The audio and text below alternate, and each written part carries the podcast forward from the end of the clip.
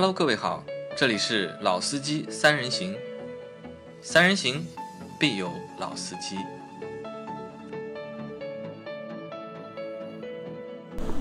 Hello，大家好，欢迎收听《老司机三人行》，我是杨磊大家好，我是老倪。啊。那今天这期节目啊，和大家聊一聊，对吧？路边消息啊，或者是网传，是吧？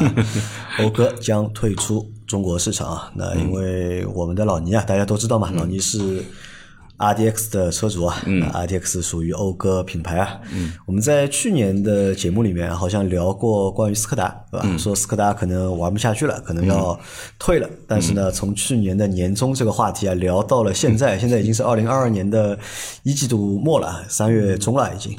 但斯柯达要退这个消息啊，好像还没有，对吧？而且就是我觉得斯柯达不太能退。但是上个星期我们是在上个星期录节目的时候，老倪就和我说的，欧哥对吧，可能要退了。然后他说完之后呢，我特地去网上还特地看了一下，就是搜了一下，好像没有官方的信息没有官方信息，但是有蛮多的，就是自媒体啊，或者有蛮多的报道啊，好像都在聊这个事情，说欧哥可能会退出中国市场。嗯，那老倪是什么时候知道知道这个消息的？上个星期。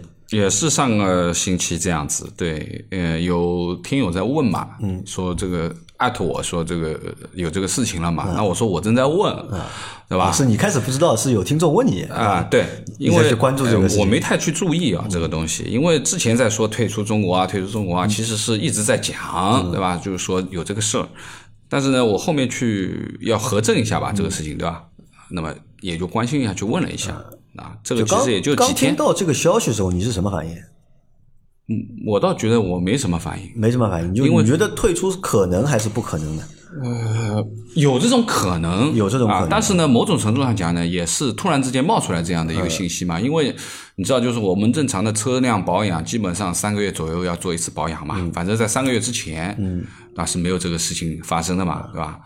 那么准确讲，就是一月份，哎，对我是一月份去保养的嘛。我一月份的时候还没有没这个四 S 店没有这个啊说法嘛。我听到你这么说的时候呢，我觉得呢，这是一个真的是一个小道消嗯息。为什么？大家可以想象一下，或者是大家可以想一想，就是在中国市场目前就是卖的不好的车其实蛮多的，对吧？嗯但是不同的人家他们有不同的境遇啊。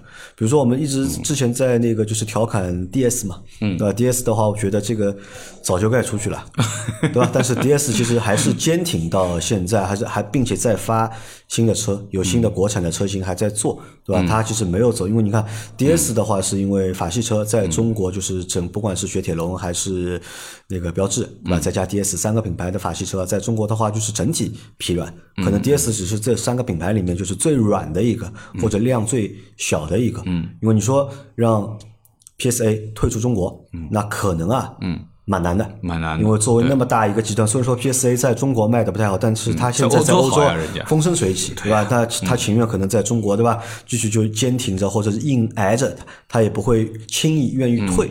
那你看，这是一种情况。那还有一种情况呢，是像斯柯达，对吧？斯柯达的话，嗯，作为一个大众集团下面的相对低端的品牌，或者相对就是平民的品牌，嗯，对吧？那即使你斯柯达卖的不好，对吧？大大众有那个大众嘛，对吧？大众品牌卖的好，奥迪卖的好，嗯，对吧？有捷达卖的好，对吧？还有其他的品牌，那大哥哥带着小弟弟，对吧？如果玩不下去，对吧？那么硬拖着你，硬带你，那可能也是能够撑一段时间的。那我倒反而觉得，就是斯柯达当时啊退出中国的可能性啊会比较大一点。嗯，那因为你看大众上汽大众的就是只有两个品牌，那么目前有三个品牌，在之前的话只有两个品牌，对吧？只有大众和斯柯达两个品牌，然后来了那个。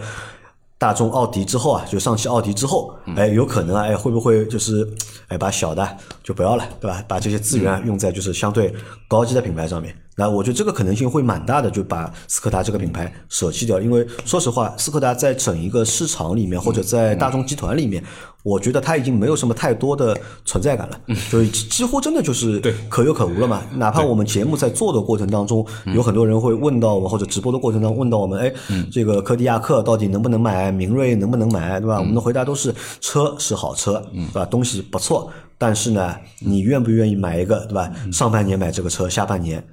这个品牌退出中国了，你愿不愿意，对吧？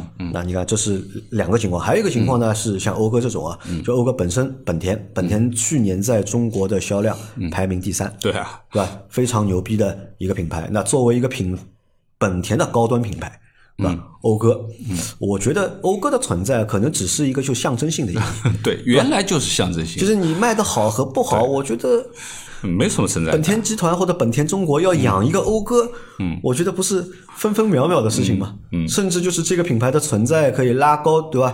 呃，这个就是大家对这个品牌的一些就是信仰或者是期待值。嗯，托蒂让老倪看了一下，就是讴歌近三年的销量啊，嗯老倪可以和大家说一下。哦，那说到卖的不好啊，那其实这个讴歌是属于卖的非常不好的。那么近三年的销量，从两二零一九年，因为二零一九年是那个就是阿迪上来了嘛，对吧？对吧？应该是年底，就一八年底上的，然后一九年我也是在一九年买的 RDX。那么那一年的总销量是一万四千七百八十一台，就将近一万五千台这个样子。到二零二零年呢，下降到一万一千一百九十三台，下降了大概百分之啊，百分之二十吧，差不多吧，嗯对吧？那么这个呢，下降百分之二十。那最关键是二零二一年，那就是去年这个，那么就变成五千七百台了，有有斩一半，一半就腰斩了。那么如果现在按照这样的讲法呢，就是说，其实就是原来我们在看，呃，我记得之前在做销量排行的时候，我还有的时候说，哎，帮我看一下 RDX 卖多少啊？那么哦。六百多，哦，今天可以卖了一千台了。好，我记得有一个月是卖超过一千台的，那么就基本上平均就是在三四百台、五六百台，啊那个是能够过五百台，算是一个比较不错的就正常的一个量了。但是最近这几个月，包括最后一次我们在看这个东西，基本上一个月就是两百台到三百台这个量。那这个说实话，这是很差很差的，对吧？那么对于讴歌这个品牌而言，其实你知道我原来是开奥迪嘛，对吧？我也没有去关注过讴歌。最主要其实是 那个时候我弟弟换了一台讴歌，而且是 MDX 啊，那么全进口的 MDX。那么反正他这台车从拿回来到现在为止。啊，基本上它公里数是不多，但是年数其实蛮长的。它那个车应该是一六款、一七款的，到现在没有什么毛病啊，这是它比较厉害的地方，基本上没有什么故障方面的东西，就正常保养就完了。那么后面呢，就是说，呃，因为也开经常开这个车嘛，开我弟那台车，那我觉得这个也挺好，这个车。那后来阿弟上了以后，正好是换车的时候，我们也做了一些节目。那么的确，这个车从各方面而言，其实让我去选择了讴歌这个品牌。那么当然没有去考虑过，不是说你买这个车就考虑过它要退出中国嘛？那么肯定没去考虑到，肯定没想到过没想过。但是准确的讲，其实它就算在中国，原来也是一个全进口，包括那个时候广汽 CDK 的一个组装的方式。对啊，那么包括讴歌本身的量，包括后面说的这个出了 CDX 也好，或者 TLXL 也好，那么其实它的量都不大，就基本是没有什么存在感的，对吧？那么这个呢，包括这一次说，哎呀，要彻底的退出了或怎么样，其实也没有太多的，只是觉得有点突然，有点突然。但是回过头想想呢，退就退了吧，呃，也也正常，呃也正常。我们可以看一下，就是日系三个品牌啊，日产、丰田、本田这三个品牌，他们都有各自的高端。高端品牌，而且这三个高端品牌目前也都在中国市场。嗯，但是你看啊，丰田的雷克萨斯，对吧？日产的英菲尼迪和本田的讴歌，那这三个品牌，对吧？雷克萨斯和英菲尼迪好像在中国啊，都是火过的。嗯，对吧？对雷克萨斯火的时间最长，对吧？到现在还非常火，对它的销量也很可观，对吧？车也卖的很贵，对对吧？甚至要加价啊，怎么样啊，对吧？一直很火。现在也是那英菲尼迪的话，在十年前吧，应该我记得你买的那个啊时候我买的时候再往前个两三年，对吧？英菲尼迪那个时候，对吧？也是很多小伙伴嗯都在追逐的一个就是日系的高端品牌。对。对，好像我回想了一下，好像就没有在我的记忆当中，或在我对车有认知的记忆当中啊，好像真的就没有对讴歌形成一个就是追捧，对吧？市场好像没有从开始到现在啊，就是好像真的就没有对讴歌这个品牌有很多的就是热值，嗯，甚至就是要不是你买了讴歌，你买了 RDX。对吧？如果你没有买 RDX 的话，那我相信啊，就我想不起这个我们的节目，对吧？我想是想的是我们的节目，或者是我们的这几个小伙伴，可能会不太会对讴歌的品牌或者车型啊有印象有印象。那这个是什么原因？你想过没有？为什么英菲尼迪虽然说现在也半死不活，对吧？和讴歌比的话也好不到哪里去，嗯，对吧？去年的话也大概也就。比你稍微多个就嗯多一点翻点吧翻个倍吧，大概就啊对吧？一万多台、两万台的一个多一点但是雷雷克萨斯能够活得很好啊，对吧？英菲尼迪曾经也活过，或者也火过，嗯，那为什么讴歌对吧，在中国情况会如此的糟糕？因为知道讴歌在北美的话，嗯，其实日子还是不错的，肯定卖的呃比中国要好得多了啊。就是说，呃，因为我们知道，就是讴歌基本上就是在美国和中国卖，对吧？那么它的大量量基本上都是在北美地区，那么有它自己的特点，因为毕竟啊，这三个品牌其实都是为美国人来开发的，对吧？最早的时候，从八几年的时候也是。首先登陆的美国，那么讴歌呢？说实话呢，就是说，因为它比较偏科，怎么样讲呢？就是说，啊，你说雷克萨斯也好啊，你说英菲尼迪也好啊，那么雷克萨斯呢，其实是比较它的自己的卖点就是第一，丰田的稳定性，对吧？第二，对吧？高于丰田的内饰标准啊，对吧？乘坐感受啊，静音啊，等等等等，那么它有它自己的卖点。其实就是可靠性，还有就是从最近几年的这个外观的变化啊，也变得更漂亮了，对不对？那么这是它的一个一个一个一个存在感，而且呢，就是说我们印象当中，就是在我那个年代印象当中，雷克萨斯就最早的 LS 四百啊，包括我自己结婚的婚车都是 LS 四百，就是说我们那个时候对雷克萨斯是有，就我们说凌志是有一个比较高端的印象，因为有很多黑牌照的凌志，对吧？特别是在呃，这个这个这个香港啊，包括这个南方的地区啊，包括上海也很多，对吧？那么其实这是一个导入的一个关系，但是其实从论进美国市场或者先有品牌而言，其实讴歌是最早的，对，比它还要早进北美最早嘛，对吧？那么，但是因为它什么没什么存在感呢？因为说实话，就基本上在国内很少这个车，非常少，而且呢，就是说它的顶级车型，对吧？你呃，这个这个 R L 啊，卖的很贵。可以说这个是一年卖一台两台的这种，这就是一个一个代理商可能就卖一台，那么所以说呢，这个这个车本身它就没什么存在感，而且呢，就是说说实话，在市场推广上面，我觉得这个本田根本就把它放在边上了，嗯，基本上没有什么太多的推广的东西。这个我倒不太同意啊，因为我最早知道讴歌这个品牌或者知道阿库拉，嗯，呃，我其实是从广告上看到的，嗯，因为有一段时间哪个车？阿库拉有个那个轿车是什么？T L X 啊，T L X 啊，就有一段时间好像我看他们广告做的还蛮厉害。那个时候我还不太懂车，我我记得有一次我去看电影，电影不之前不是有那个贴片的广告嘛？当时好像代言人还是主演刘德华啊，刘德华。当时就看了这个车，我觉得这个车嗯不错，对吧？蛮高级的。网上查一查价格，嗯，果然高级，对吧？买那么贵的。因为对于 T L X 这台车，其实我也开过啊，包括我们自己，就是我们四 S 店的这个几个他自己的人，基本上也买的这个车。就这个车，它有它非常明显的特点，但是也很多人说这就是一个升级版的一个雅阁啊，精装版的或者怎么样，但其实还是真的不一样。因为说实话，很多人去聊到讴歌这个车的时候，其实很多人其实他自己没开过。没开过，就只是去片面的去看了这个讴歌，好像和本田很近啊，或怎么样啊？但实际还是有很多的区别的。其实即使说实话，你说 ES 和凯美瑞有关系吗？嗯，对吧？但是还是有区别的啊！你不能说它就是一个精装版，其实从各方面还是有很多的区别。但是最主要的就是可能啊，它那个 logo 呀，也和我们某些品牌比较像吧，一正一反，对吧？对吧？很多人说这个是大长安啊，在长安王或怎么样。对吧？那么还有一个，其实最主要的问题，其实还是它本身的这个四 S 店的基数。对，因为我们在上两期节目聊大众的时候就说过我们就讲过这个问题。车要卖的多，对吧？经销商一定要多，对吧？你经销的网点一定要多。对。那像讴歌的话，在上海，对吧？那上海算是全国最多的时候才两个三个，那也就两三家。现在现在只有一个啊，现在只剩一家了。现在只剩一 个。一个啊，浦东应该也有一个，两家但是那个是和那个是和本田并在一起，并在一起卖。但独立的讴歌其实就这么一个，啊，那么这是就是说呢，四 S 店比较少，对吧？那么销量比较差，还有一个就是车型很少。啊，我们前面讲过了，这个基本上大众是每一个大众都有七八台车，嗯，对吧？它这个加在一起三台，啊，原来有一台，啊，原来有进口的时候可能是四台。啊，现在进口也没有了，那么 T X 也停产了，因为就剩了两个 C D X 和 C D X 嘛。然后呢，呃，包括国外发布的现在新的 M D X 也好，或者新的 T X，其实也很好看，对吧？但是它不引进，已经不引进。那我有个问题啊，很好奇啊，那为什么他们？那我想问，那为什么它的车型那么少呢？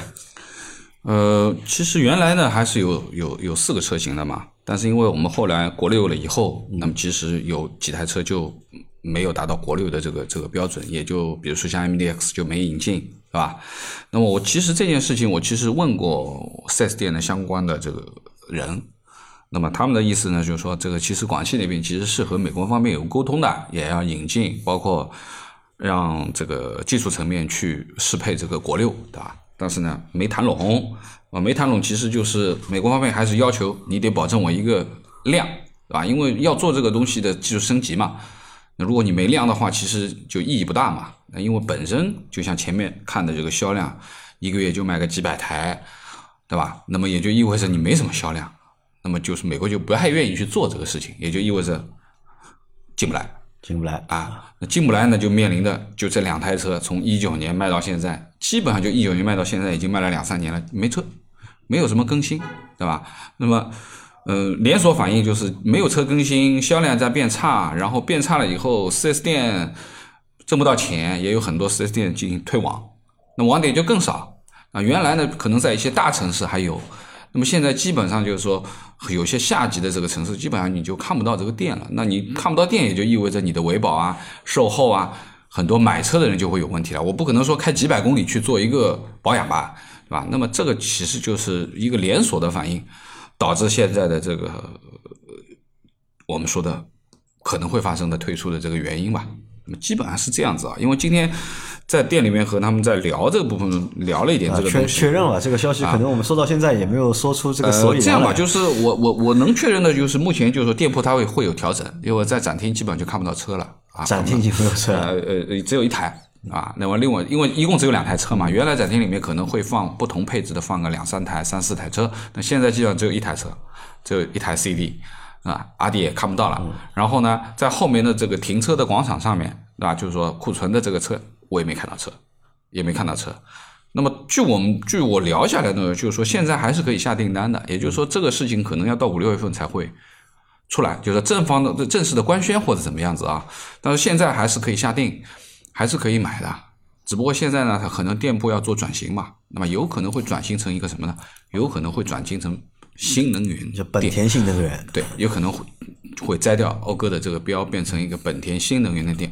这个好像在南方啊，就是我们呃听友很多也有南方的啊，包括这个广东的啊，佛山啊或哪里的。如果说你原有的讴歌店，你们可以去看一眼，是不是已经转了，对吧？好像听说已经有有的已经在转新能源这个店了，因为未来可能本田会发一些电车，据说有六台新的电车，也就会在这个店里面去销售。那当然就是说这是一个可能会摘牌。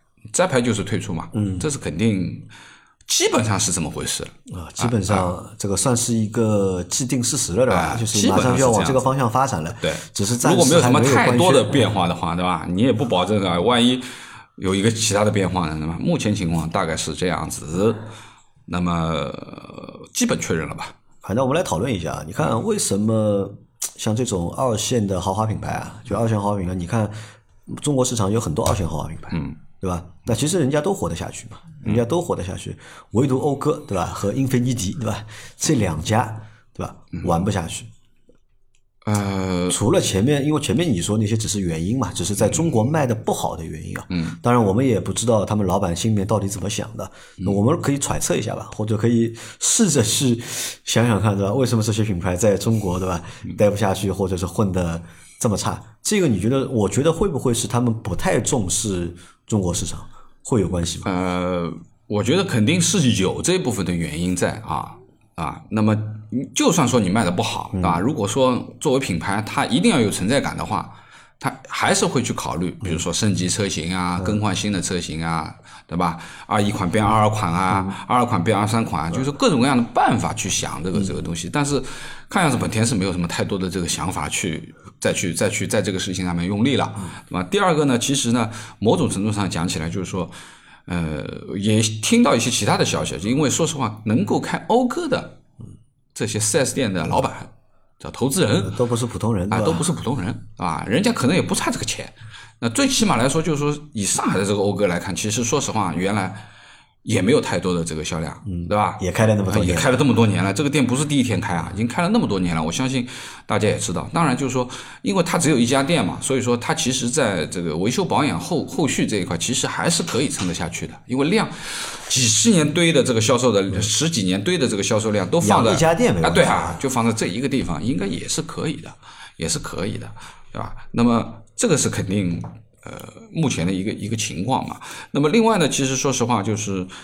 呃，销售不好，对吧？有很多很多的原因的，对吧？你不管是品牌的原因、营销的原因，但是我认为就是说，肯定不是车的这个原因，因为说实话，从车的角度上讲起来，就我们自己用过这个车是没问题的，就车是没有问题的，啊，你说价格有没有问题呢？我认为价格可能是会偏高一点点的，这个价格是讴歌的最大的一个问题，价格会偏偏高一点点的，这是肯定的，啊，但是因为太多的人会喜欢把本田和讴歌联联系起来，因为本本田本身它的车就不贵，嗯，对不对？那么说实话，就是说你把它老是想的这个是一个精装版本田啊，本田可能只有十几万的车啊，你现在卖三十万啊，那么甚至于说很多人把 C D X 去和缤智放在一起去比啊，那你肯定这个差价就没法不成正比了嘛，对不对？所以呢，呃，这个也是一个比较大的一个一个问题啊，比较大的一个问题，所以呢，这个很正常，我觉得。那么讲讲后面的东西吧，因为今天聊了这么多，对吧？比如说可能店铺要转型走新能源，或者说是退出的原因，其实就是销量，讲白了就是销量差。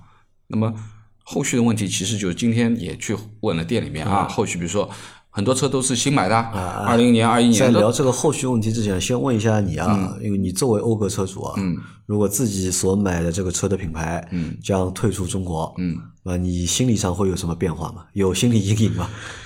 我觉得对于我而言还好，还好。什么意思呢？就是说，第一个就是说，呃，我们要找退市的原因。嗯，如果说这个车是的的确确有质量各方面的问题，那你要担心的东西就多了，以后坏了怎么办，对吧？但是我觉得，就是这个退市的原因，其实从车子本身的品质而言，其实谈不上啊，因为包括四 S 店也也非常理直气壮的讲，他说这不是车的事情，嗯，车是好车。对吧？那是其他的原因。那么对于基于车以外的这个原因而言，其实对我们我觉得影响不大。另外一件事情，我觉得本田还在，本田还在，对吧？特别是广本还在，它一年你前面说了这个一年全年排第三，一百多万辆的销售在那里。那我相信从售后啊，从维保啊这个层面，我觉得问题不是特别大啊。那么，呃，这是一个，因为今天也确认了，就是说售后照照常，对吧？该维护维护，该质保的质保。那去哪里？去本田店吗？就这个店呀，啊，就还是这个店。但是他后面卖本田新能源，但是讴歌的讴歌继续啊，后后续的生意还是继续做的，继续做保养维修生意还继续做，不存在任何的问题啊，对吧？那么因为有广本支持，再讲的不好听，就就算再说一次，本田新能源店卖不了车，嗯，新能源卖不动，嗯。那么还有广广州本田呢，也可能也会把这个东西移交到广本的店里面去，因为原来也有在广本店销售讴歌，比如上海就有，在浦东的那个店就是有两个店，呃，就是一个店同时销售本田和讴歌也有，那么也就意味着它也就有这个售后的这个这个问题，所以这个倒不是一个问题，啊，那么啊，但是也要考虑，就是说作为售后和维修部分的东西，其实售后的质保啊什么东西的，这是一部分，对吧？那么还有就是。我们说的日常保养，我觉得说没有什么问题，就换换机油这种东西，我觉得这个都是常备的东西。讲讲讲白了，就是说你不在四 S 店，你外面换也无所谓，也就是机油机滤的事情，对吧？很多东西也和本田通用，比如机滤啊、什么东西啊，或者说机油啊，都能买得到，这个都无所谓。最主要的问题可能在售后维保这边存在的是事故的问题，是这个是要考虑的，因为零件对吧？对了，就是如果你正常开，因为本身这个车的质量上面，因为我已经开了五万多公里了。对吧？该做的保养我已经都做过一遍了，大保养我都做完了。比如说变变速箱有油的更换啊，那我今天换了蓄电池啊，包括这个这个后差速后差速器油的，就是 S H A W D 那套东西，其实我都做完了。日常保养也是五五千公里一保，这些我觉得都没有什么太多的问题。麻烦的问题是，可能你出了事故以后，特别是比较大的事故，需要换件儿。那如果这些件不是常备件的话，那你等的时间可能会长，因为一旦国产没有的话，没有这个这个这个量，当然它一定会有在一段时间之内会有这个库存的量在。那如果这个库存消化掉以后，那你可能有些件就要进口了，啊，因为国内不做了嘛，停了嘛。那你进口的话，那时间就可能会长，这个是可能会会存在一定的问题吧。就是说，对于售后和维保而言，我觉得是五十五十，可能是这样的一个考虑啊。那我觉得就是呃，那么接下来说，其实对于退出中国而言，其实就是说，这个客观存在的可能是二手车的残值就会变化。呃，会更低了，对，本身本来就已经很低了，残值就不高，对，那么可能会更低啊，这个是可能存在的一个问题，对吧？那么说实话，对于二手车残值，对于我而言是无所谓的，因为我开车公里数比较多，然后我基本上要六年八年才换一台车，包括我说这台车有可能我要开八年到十年这个样子，那其实已经不存在什么残值的问题了，是吧？那么很多人说你你你能开到八年吗？或怎么样？那以目前来看的话，我觉得基本上没有什么。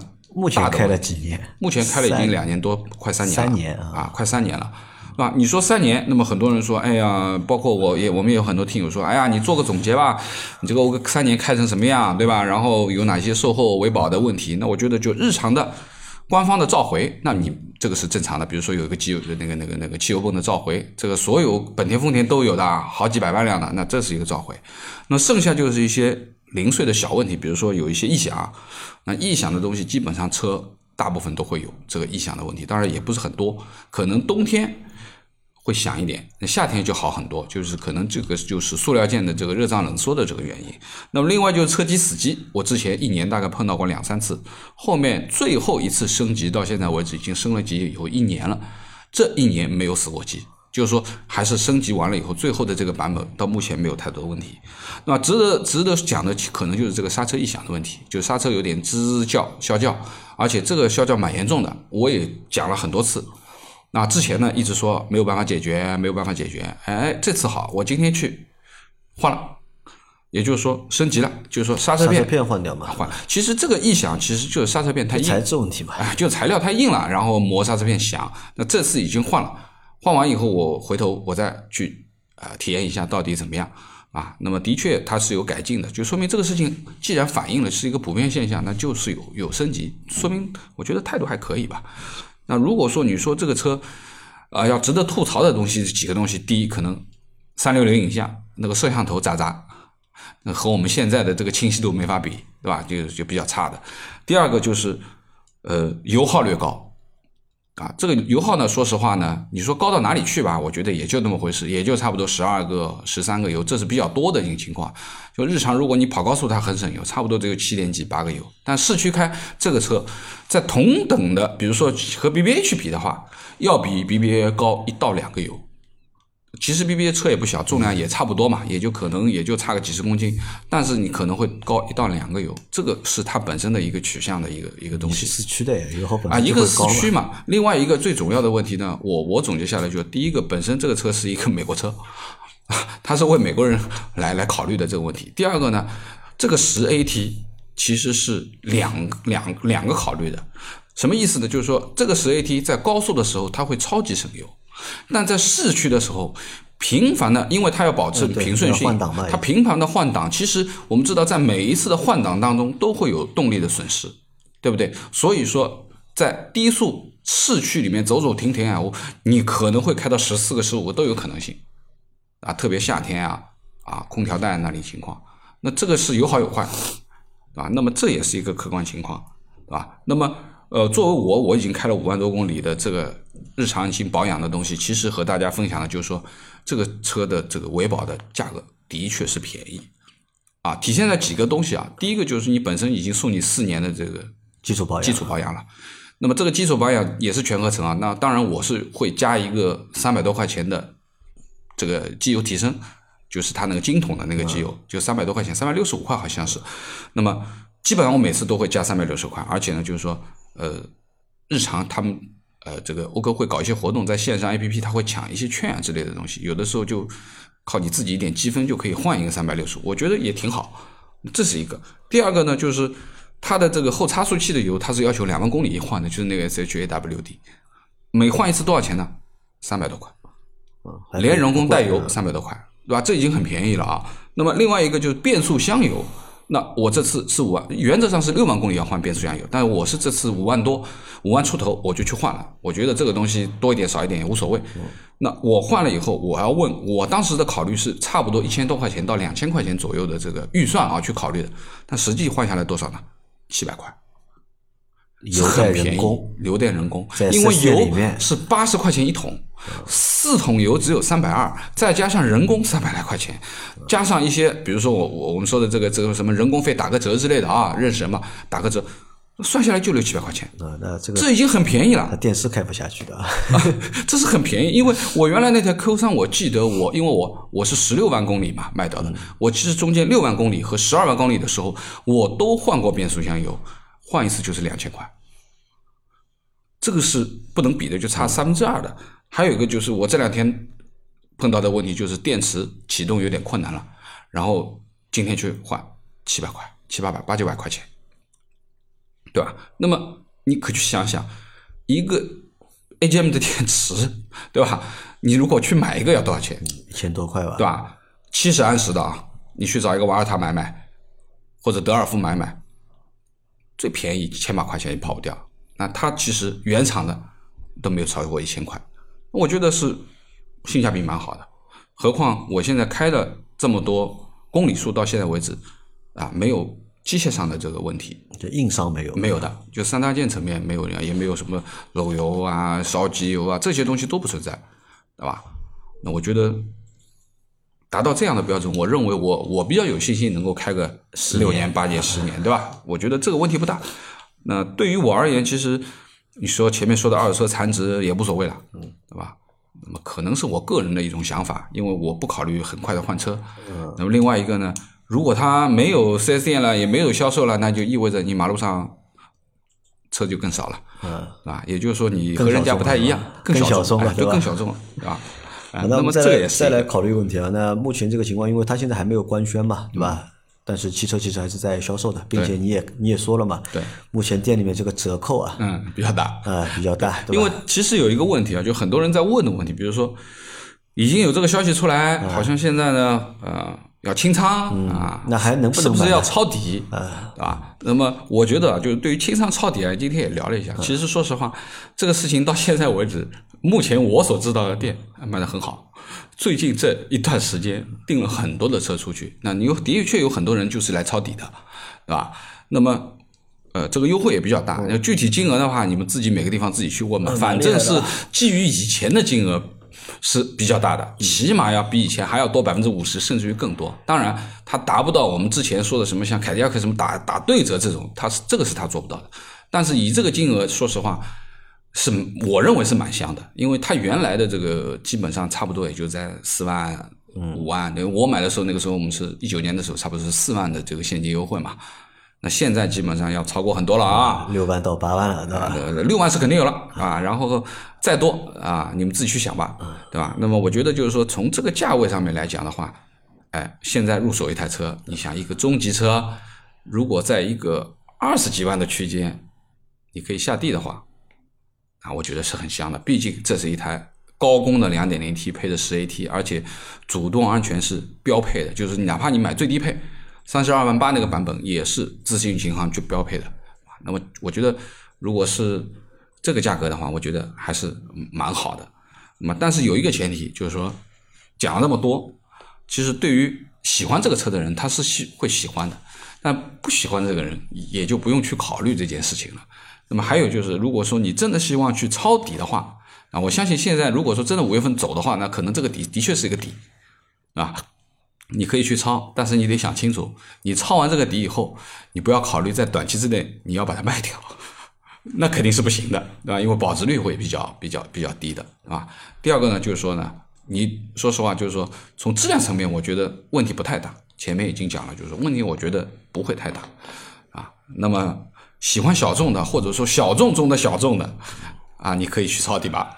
啊那这你说这个话是因为你是 RTX 车主才说这个话的，还是你觉得在这种情况下面是的确是可以去抄这个底的？呃，我是这样讲，就是从我自己使用的感受而言，我觉得是可以，就从车子质量的本身、品质和行驶的本身，啊，这个车是值得入手的。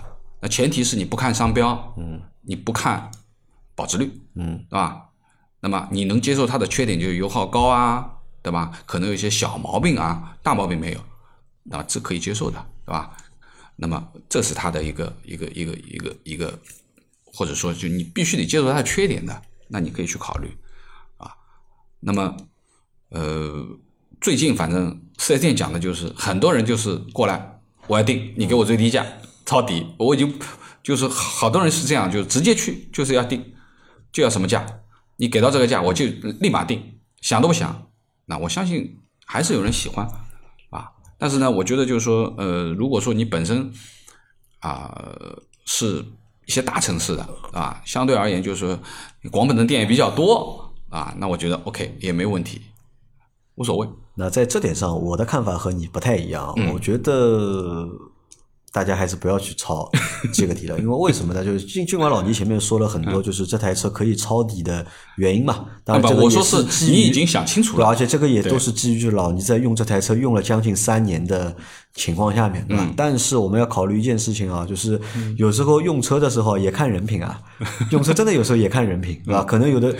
比如说我们那个同事的买个路虎，对吧？买回来对吧？他觉得他妈买了个假路虎，对吧？网上说这个路，特别是进口路虎，对吧？老是这里坏那里坏，这里坏那里坏。但是他开了那个车，开了也快三年了吧？两年多，那基本上没大毛病，没大毛病，对吧？遇到的也只是一些就是正常使用、常规使用当中会可能会发生的一些情况。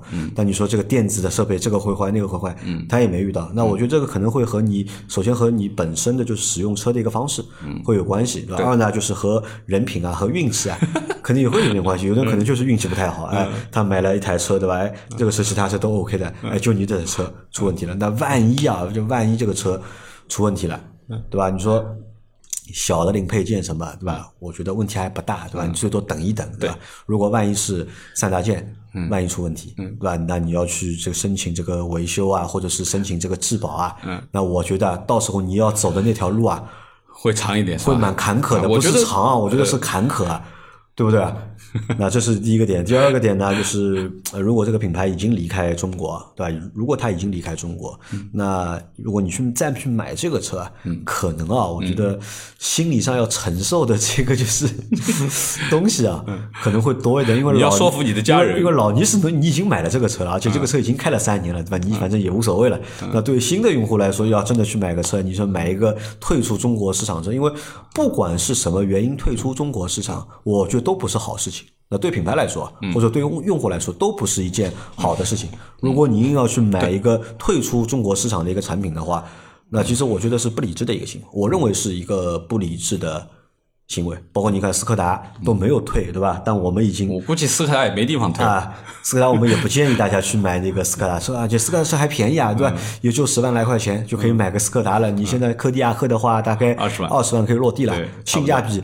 超高啊，嗯，对吧？但是反过来再想想，万一对吧，真退了，你以后遇到问题，那么这个有大众在没问题，也蛮麻烦。所以还是不建议，就我个人建议，就是大家还是理性看待这件事情啊。对。那聊完这个之后啊，就是其实两个点嘛，就一个点是基本上是要退了，对吧？退的原因我们也说了。那然后那退了之前，对吧？这些车能不能买？嗯，对吧？那么老倪发表老倪看法，我也发表了。我的看法，嗯。那我们再聊最后一个点啊，因为我们有一期节目其实一直想做到现在没有做的，嗯。就是因为二零二二年是中国那个就是汽车啊股比开放，嗯，对吧？今今年是第一年实行嘛，就是因为之前都是合资的嘛，然后可以股比开放了，对吧？其实你看很多企业它活不下去，或者是它产品做的不好，那里面有各种各样的原因，对吧？但是。那么多原因里面呢，有一个原因呢，其实就是和这个股比啊，嗯，其实是有关系的，嗯，对吧？一半中方，一半外资，对吧？就导致呢，就是这些企业在中国发展，有的企业呢，它可能就是会遇到一些水土不服的问题，它就是受限于这个股比问题，导致它。啊，利润不够啊，做的不好，或者是玩的不开心，对吧？不能够发挥他自己的一个实力啊。那我当时在和老倪，我们也在聊这个事情啊。我说欧哥，对吧？你说让欧哥退出中国，其实很难啊，对吧？本田在中国赚了那么多钱，做的那么好，而且中国市场近几年看，其实普通车啊退坡，嗯销量是退坡，但是唯有豪华品牌的车，嗯。每年的这个增速还是在保持着一个就是正增长的一个情况，对对吧？你说谁都不愿意离开中国是，哪怕是捷豹、路虎，对吧？在中国如此冷门的豪华品牌，还是在不断的出新的车型，对吧？国产化更多的。车型，那说明肯定是赚到钱的，对吧？即使我们说沃尔沃，对吧？有我们有很多啊沃尔沃销量不差的啊，因为直播的时候我们一直聊沃尔沃，经常有人问沃尔沃。虽然说我们不推荐沃尔沃的车，但是沃尔沃每年赚钱，一年销量比比以前一年要好。对那所以你看，在这种情况下面，会不会啊？我在想啊，有些品牌对吧？它出去了之后啊，会不会再收过个修整一下再来是吧对，过个半年对吧？或者过个一年对吧？那么摇身一变对吧？换一个合资方对吧？或者换一种就是合资的方式，那重新再进入中国，你说有没有这种可能？也有这种可能，说不定是另外一一一盘棋，啊对不对？另外一盘棋对吧？重新打一个算盘也有可能性的啊啊。那么呃呃，我觉得有可有这种可能性，有这种可能性，对吧？但是呢，呃，对于讴歌而言呢，呃，我觉得就是说这个可能性不大？不大，哎，有这个可能性，但是比较小，因为毕竟这个品牌本身的存在感就比较差，啊，销量也是基本上每个就这么多吧，啊，那我觉得可能性不是特别大，不是特别大，啊，那么何况它还有很多适配的问题，比如说国六的这件事情。啊，国六这件事情，因为现在其实讴歌车也不多呀，本身就没几台车，啊，一台轿车，是吧？呃呃，这个国外其实只有两台，一台 R D，一台 M D，啊，国内会多一个 C D，是吧？那么其实啊，当然还有一个那个跑车，对吧？那跑车你更加就没得卖了，对吧？S X 的，对，啊，那几百万的车，说实话，嗯，我今天还看到一台，挺漂亮的，啊，那么呃存在感是太太少了，太少了，存在感太少了说实话，对于他而言，其实，嗯呃这种情况啊，已经摆在这里了，啊，那么今天反正也聊了退出的原因啊，后续的问题啊，包括这个这个这个值不值得去抄底啊，对吧？因为反正你得想明白，就是如果你要选这个车，你得想明白很多事，对吧？对吧？你得用的时间长啊，你得能接受它的缺点啊，可能还有很多不确定的因素，你要稍微赌一赌。啊，不要赌！我觉得花几十万去赌这个东西没有意义也没有，因为能够选择的车型啊，没怎么其实还是很多的嘛。对，好吧，那我们今天的这期节目对吧？关于路边社消息对吧？欧哥可能会推出中国市场，嗯，那就到这里啊，感谢大家的收听，嗯，我们下期再见，谢谢拜拜